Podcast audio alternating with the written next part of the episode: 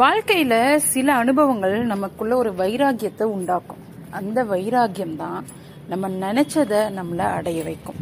அப்படி லிவிங்ஸ்டன் எப்படி ஒரு நடிகர் ஆனாரு அப்படின்றத பற்றின ஒரு போஸ்ட்டை ஃபேஸ்புக்கில் நான் படித்தேன் அதுதான் இன்னைக்கு ஷேர் பண்ணிக்க போகிறேன் லிவிங்ஸ்டன் வந்து சினிமா ஆசையில் சென்னைக்கு வந்து சென்னையில் வந்து பாக்யராஜ் கிட்ட போய் எப்படியாவது இயக்குனரா உதவி இயக்குனரா சேர்ந்துடணும் அப்படின்னு ரொம்ப ட்ரை பண்ணிட்டு இருந்திருக்காரு. அதுக்காக அவர் என்ன பண்ணுவாராம் டெய்லி பாக்யராஜோட வீட்டு வாசப்பல்ல போய் நின்றுடுவாராம் நின்றுட்டு போய் வாசப்பல்ல நின்றுடுவாராம் டெய்லி பாக்யராஜ் சார் அவரை பார்ப்பாரா ஒரு நாள் இவர் கூப்பிட்டு என்னப்பா? அப்படின்னு கேட்டப்போ இந்த மாதிரி உங்ககிட்ட உதவி இயக்குனராக சேரணும் சார் அப்படின்னு சொல்லியிருக்காரு. அதுக்கு வந்து பாக்யராஜ் என்ன சொல்லியிருக்காருன்னா நீ என்கிட்ட உதவி இயக்குனராக சேரணும்னாக்கா சில ஆண்டுகள் நீ காத்திருக்கணும் அப்படின்னு சொன்னாராம்.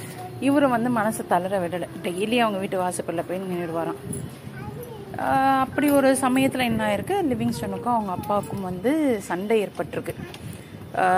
என்ன நீ இந்த மாதிரி சினிமாவில் போகணுன்னு போனால் ஆனால் அதில் எந்த முன்னேற்றமும் இல்லாமல் இருக்கே அப்படின்னு ரெண்டு பேருக்கும் சண்டை ஏற்பட்ட உடனே இவர் ரொம்ப மனசு உடைஞ்சு போயிருக்கார் லிவிங்ஸ்டன்.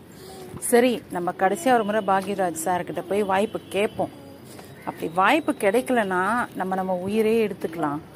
அப்படின்னு ஒரு எக்ஸ்ட்ரீம் டெசிஷனுக்கு போயிட்டாரா? ரொம்ப எமோஷ்னலான ஒரு சுச்சுவேஷனில் இவர் அப்புறம் அன்னைக்கு போயிட்டு பாக்கியராஜ் சாரை மீட் பண்ணியிருக்காரு.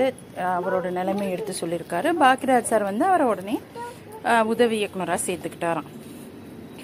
அவர்கிட்ட உதவி இயக்குனராக பணிபுரிந்து கொண்டிருந்த ஒரு காலத்தில் லிவிங்ஸ்டன் நடிகர் விஜயகாந்த் அப்புறம் மூணு பேர்.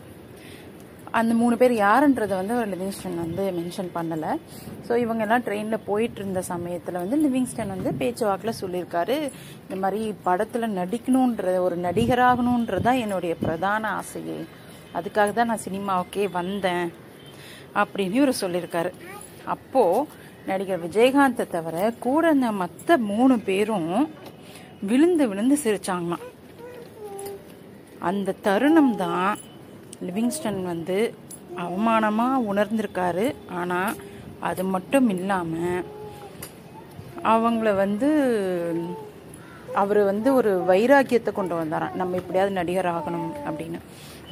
அந்த காலகட்டத்தில் தான் அப்போ கூட இருந்த நடிகர் விஜயகாந்த் வந்து என்ன சொல்லியிருக்காரு? அந்த மூணு பேரையும் பார்த்து முறைச்சிருக்காரு. லிவிங்ஸ்டனை பற்றி உங்களுக்கு என்ன தெரியும்? அவர் ஒரு சிறந்த நடிகர். அப்படின்னு சொல்லி இவர் அரவணைச்சிருக்காரு. இது வந்து என்னால் வாழ்க்கையில் மறக்கவே முடியாத ஒரு தருணம் அப்படின்னு ஷேர் பண்ணியிருக்காரு நடிகர் லிவிங்ஸ்டன் லிவிங்ஸ்டன். அந்த நிமிஷம் எனக்குள்ள ஒரு வைராக்கியம் பிறந்தது. அதாவது இவங்க முன்னாடி ஒரு படத்துலையாவது நம்ம ஹீரோவாக நடிச்சிடணும் அப்படின்றதான் கூடிய சீக்கிரமே அவருக்கு அந்த வாய்ப்பும் கிடைச்சது. அதுக்கப்புறமா அவர் வந்து சுந்தர புருஷன் சொல்லாமலே இந்த மாதிரி ரெண்டு படங்களில் ஹீரோவாகவும் நடிச்சிட்டாரு. ரெண்டுமே நல்ல ஹிட்டான படமாகவும் மாறிடுச்சு. அதுக்கப்புறம் வந்து நல்ல பல படங்கள் வந்து குணச்சித்திர நடிகனாகவும் அவர் நடிச்சிருக்காரு. அதாவது ஒரு மனசுக்குள்ள ஒரு வைராக்கியத்தை வச்சுக்கிட்டோம்னாக்க இந்த மாதிரி எவ்வளோ கஷ்டங்கள் வந்தாலும் அந்த வைராகியம் நம்மளை நம்ம நினச்சதை சாதிக்க வைக்கும் அப்படின்றதுக்கு ஒரு உதாரணம் தான் நடிகர் லிவிங்ஸ்டன்.